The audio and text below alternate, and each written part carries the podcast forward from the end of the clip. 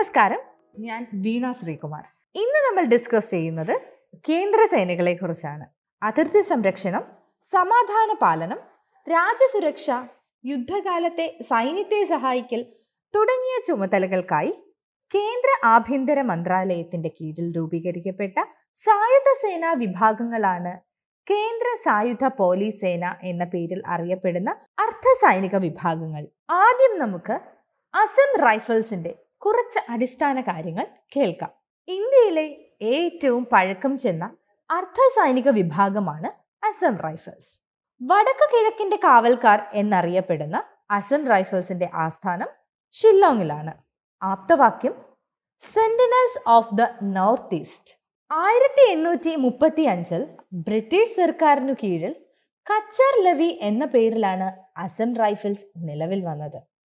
ആയിരത്തി തൊള്ളായിരത്തി പതിനേഴിൽ അസം റൈഫിൾസ് എന്ന പേര് സ്വീകരിച്ച സേന friends of the hill people force that binds the north east എന്ന പേരുകളിലും അറിയപ്പെടുന്നു. സ്വാതന്ത്ര്യാനന്തര ഇന്ത്യയിൽ ഏറ്റവും കൂടുതൽ പുരസ്കാരങ്ങൾ സ്വന്തമാക്കിയ അർദ്ധ സൈനിക വിഭാഗം അസം റൈഫിൾസ് ആണ്. ആയിരത്തി തൊള്ളായിരത്തി അൻപത്തി ഒൻപതിൽ ടിബറ്റൻ ആത്മീയാചാര്യനും സമാധാന നൊബേൽ സമ്മാനം ജേതാവുമായ ദലൈലാമയെ ഇന്ത്യയിലേക്ക് കടക്കാൻ സഹായിച്ച സൈനിക വിഭാഗമാണ് അസം റൈഫിൾസ്. അസം റൈഫിൾസിന്റെ ഇന്ത്യക്കാരനായ ആദ്യ director general colonel Siddhiman Rai ആയിരുന്നു. ലഫ്റ്റനന്റ് ജനറൽ പ്രദീപ് ചന്ദ്രൻ നായരാണ് ഇപ്പോഴത്തെ ഡയറക്ടർ ജനറൽ. അടുത്തത് ബോർഡർ സെക്യൂരിറ്റി ഫോഴ്സ്. ലോകത്തെ തന്നെ ഏറ്റവും വലിയ അതിർത്തി രക്ഷാ സേനയാണ് ബോർഡർ സെക്യൂരിറ്റി ഫോഴ്സ്. ആപ്തവാക്യം duty unto death. Indian അതിർത്തികളെ ശത്രുക്കളിൽ നിന്നും രക്ഷിക്കുക അയൽ രാജ്യങ്ങളിൽ നിന്നുള്ള നിയമവിരുദ്ധ കടന്നുകയറ്റങ്ങളും അതിർത്തി വഴിയുള്ള കുടിയേറ്റങ്ങളും തടയുക തുടങ്ങിയ ലക്ഷ്യങ്ങളോടെ ആയിരത്തി തൊള്ളായിരത്തി അറുപത്തി അഞ്ച് ഡിസംബർ ഒന്നിനാണ് ബി എസ് എഫ് രൂപീകരിക്കപ്പെട്ടത്. കെ എഫ് റുസ്തംജിയാണ് ബി എസ് എഫിന്റെ ആദ്യത്തെ ഡയറക്ടർ ജനറൽ. പങ്കജ് കുമാർ സിംഗ് ആണ് ഇപ്പോഴത്തെ ഡയറക്ടർ ജനറൽ. രണ്ടര ലക്ഷത്തിലധികം അംഗങ്ങളുള്ള ബോർഡർ സെക്യൂരിറ്റി ഫോഴ്സ് ആണ് ഇന്ത്യൻ അതിർത്തികളുടെ ഫസ്റ്റ് ലൈൻ ഓഫ് ഡിഫൻസ് എന്നറിയപ്പെടുന്നത്. ക്രീക്ക് ക്രോക്കഡൈൽ ക്യാമൽ കണ്ടിൻജന്റ് എന്നിവയാണ് ബോർഡർ സെക്യൂരിറ്റി ഫോഴ്സിന്റെ സ്പെഷ്യലൈസ്ഡ് വിഭാഗങ്ങൾ. വാഗ ബോർഡറിലെ ബീറ്റിംഗ് റിട്രീറ്റിൽ പങ്കെടുക്കുന്ന സേനാ വിഭാഗവും ബി എസ് എഫ് ആണ്. അടുത്തത് സെൻട്രൽ ഇൻഡസ്ട്രിയൽ സെക്യൂരിറ്റി ഫോഴ്സ് ചരിത്ര സ്മാരകങ്ങൾ വ്യവസായശാലകൾ ആണവ നിലയങ്ങൾ വിമാനത്താവളങ്ങൾ പ്രതിരോധ സ്ഥാപനങ്ങൾ തുറമുഖങ്ങൾ തുടങ്ങിയ അതിസുരക്ഷാ സ്ഥാപനങ്ങൾക്ക് സംരക്ഷണം നൽകാനായി തുടങ്ങിയ സൈനിക വിഭാഗമാണിത്. ആപ്തവാക്യം പ്രൊട്ടക്ഷൻ ആൻഡ് സെക്യൂരിറ്റി സമുദ്ര വ്യോമ കരമേഖലകളിലായി വ്യാപിച്ചിട്ടുള്ള സ്ഥാപനങ്ങളുമായി ബന്ധപ്പെട്ട് പ്രവർത്തിക്കുന്ന ഏക അർദ്ധ സൈനിക വിഭാഗമാണ് സി ഐ എസ് എഫ്. പ്രത്യേക ഫയർ വിങ്ങുള്ള ഏക പാരാമിലിറ്ററി വിഭാഗവും ഇതാണ്. ആയിരത്തി തൊള്ളായിരത്തി അറുപത്തി ഒൻപതിൽ മൂന്ന് ബറ്റാലിയനുകളായി ആരംഭിച്ച സി ഐ എസ് എഫിൽ നിലവിൽ ഒന്ന് പോയിന്റ് ആറ് ലക്ഷത്തോളം അംഗങ്ങളുണ്ട്.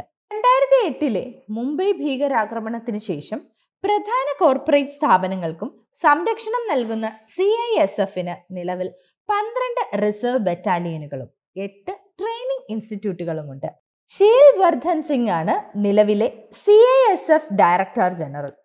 Intelligence bureau നിർദ്ദേശപ്രകാരം രണ്ടായിരത്തി ആറിൽ പ്രത്യേക സുരക്ഷ ലക്ഷ്യമിട്ട് രൂപീകരിച്ച സി ഐ എസ് എഫ് വിഭാഗമാണ് സ്പെഷ്യൽ സെക്യൂരിറ്റി ഗ്രൂപ്പ് അടുത്തത് സെൻട്രൽ റിസർവ് പോലീസ് ഫോഴ്സ് ക്രമസമാധാന പാലനത്തിനും കലാപം അടിച്ചമർത്തുന്നതിനും പ്രതിരോധ പ്രവർത്തനങ്ങൾക്കും കേന്ദ്ര സംസ്ഥാന പോലീസ് സേനകളെ സഹായിക്കാനായി ആയിരത്തി തൊള്ളായിരത്തി മുപ്പത്തി ഒൻപത് ജൂലൈ ഇരുപത്തിയേഴിന് രൂപമെടുത്ത സേനയാണ് C R P F British കാലത്ത് കൗണ്ട് റെപ്രസെന്റേറ്റീവ്സ് പോലീസ് എന്ന പേരിൽ അറിയപ്പെട്ട സേന ആയിരത്തി തൊള്ളായിരത്തി നാൽപ്പത്തി ഒൻപതിലാണ് പുതിയ പേര് സ്വീകരിച്ചത്.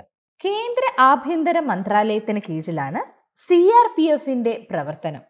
വി. ജി. കനിത്കർ ആയിരുന്നു ആദ്യ ഡയറക്ടർ ജനറൽ ഇപ്പോഴത്തെ ഡയറക്ടർ ജനറൽ കുൽദീപ് സിംഗ്. ആയിരത്തി തൊള്ളായിരത്തി തൊണ്ണൂറ്റി രണ്ടിൽ ആരംഭിച്ച C R P F special unit ആണ് റാപ്പിഡ് ആക്ഷൻ ഫോഴ്സ് അഥവാ ആർ എ എഫ് നക്സലൈറ്റ് ആക്രമണങ്ങളെ ചെറുക്കുക എന്ന ലക്ഷ്യത്തോടെ രണ്ടായിരത്തി എട്ടിൽ ആരംഭിച്ച C R P F special unit ആണ് കോബ്ര അഥവാ commando battalion for resolute action ഇന്ത്യയിൽ ആറ് വനിതാ ബറ്റാലിയനുകളുള്ള ഏക പാരാമിലിറ്ററി ഫോഴ്സ് ആണ് സി ആർ പി എഫ് ഹരിയാനയിലെ കാദർപൂരിലാണ് C R P F academy C R P എഫിന്റെ ഇന്റേണൽ സെക്യൂരിറ്റി അക്കാദമി രാജസ്ഥാനിലെ മൗണ്ട് അബുവിലാണ് അടുത്തത് ഇൻഡോ ടിബറ്റൻ ബോർഡർ പോലീസ് ആയിരത്തി തൊള്ളായിരത്തി അറുപത്തിരണ്ടിലെ ഇൻഡോ ചൈന യുദ്ധത്തെ തുടർന്ന് ഇൻഡോ ടിബറ്റൻ അതിർത്തി മേഖലയിലെ സംരക്ഷണത്തിനായി രൂപം കൊണ്ട അതിർത്തി സംരക്ഷണ സേനയാണ് ഇൻഡോ ടിബറ്റൻ ബോർഡർ പോലീസ് ആപ്തവാക്യം ശൗര്യം ദൃഢത കർമ്മനിഷ്ഠ. ആയിരത്തി തൊള്ളായിരത്തി അറുപത്തിരണ്ട് ഒക്ടോബർ ഇരുപത്തിനാലിനാണ് ഐ ടി ബി പി നിലവിൽ വന്നത്. കേന്ദ്ര ആഭ്യന്തര മന്ത്രാലയത്തിന്റെ കീഴിലാണ് സേനയുടെ പ്രവർത്തനം. ലഡാക്കിലെ കാരക്കോറം ചുരം മുതൽ അരുണാചൽ പ്രദേശിലെ ജചെബ്ല വരെയുള്ള മൂവായിരത്തി നാനൂറ്റി എൺപത്തി എട്ട് കിലോമീറ്റർ പർവത മേഖലകളുടെ സംരക്ഷണ ദൗത്യം ഈ അർദ്ധസൈനിക വിഭാഗത്തിന്റെതാണ് ഛത്തീസ്ഗഡിലെ നക്സൽ മേഖലകളിലും ഐ ടി ബി പി പ്രവർത്തിക്കുന്നു. ഉത്തരാഖണ്ഡിലെ മസൂറിയിലാണ് I T B P academy സ്ഥിതി ചെയ്യുന്നത്.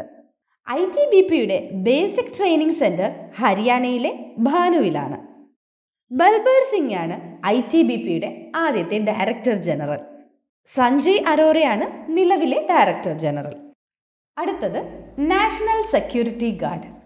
എല്ലാത്തര തീവ്രവാദ പ്രവർത്തനങ്ങളിൽ നിന്നും രാജ്യത്തെ രക്ഷിക്കുക എന്ന ലക്ഷ്യത്തോടെ രൂപമെടുത്ത പ്രത്യേക സേനയാണ് നാഷണൽ സെക്യൂരിറ്റി ഗാർഡ്. ആപ്തവാക്യം സർവത്ര സർവോത്തം സുരക്ഷ.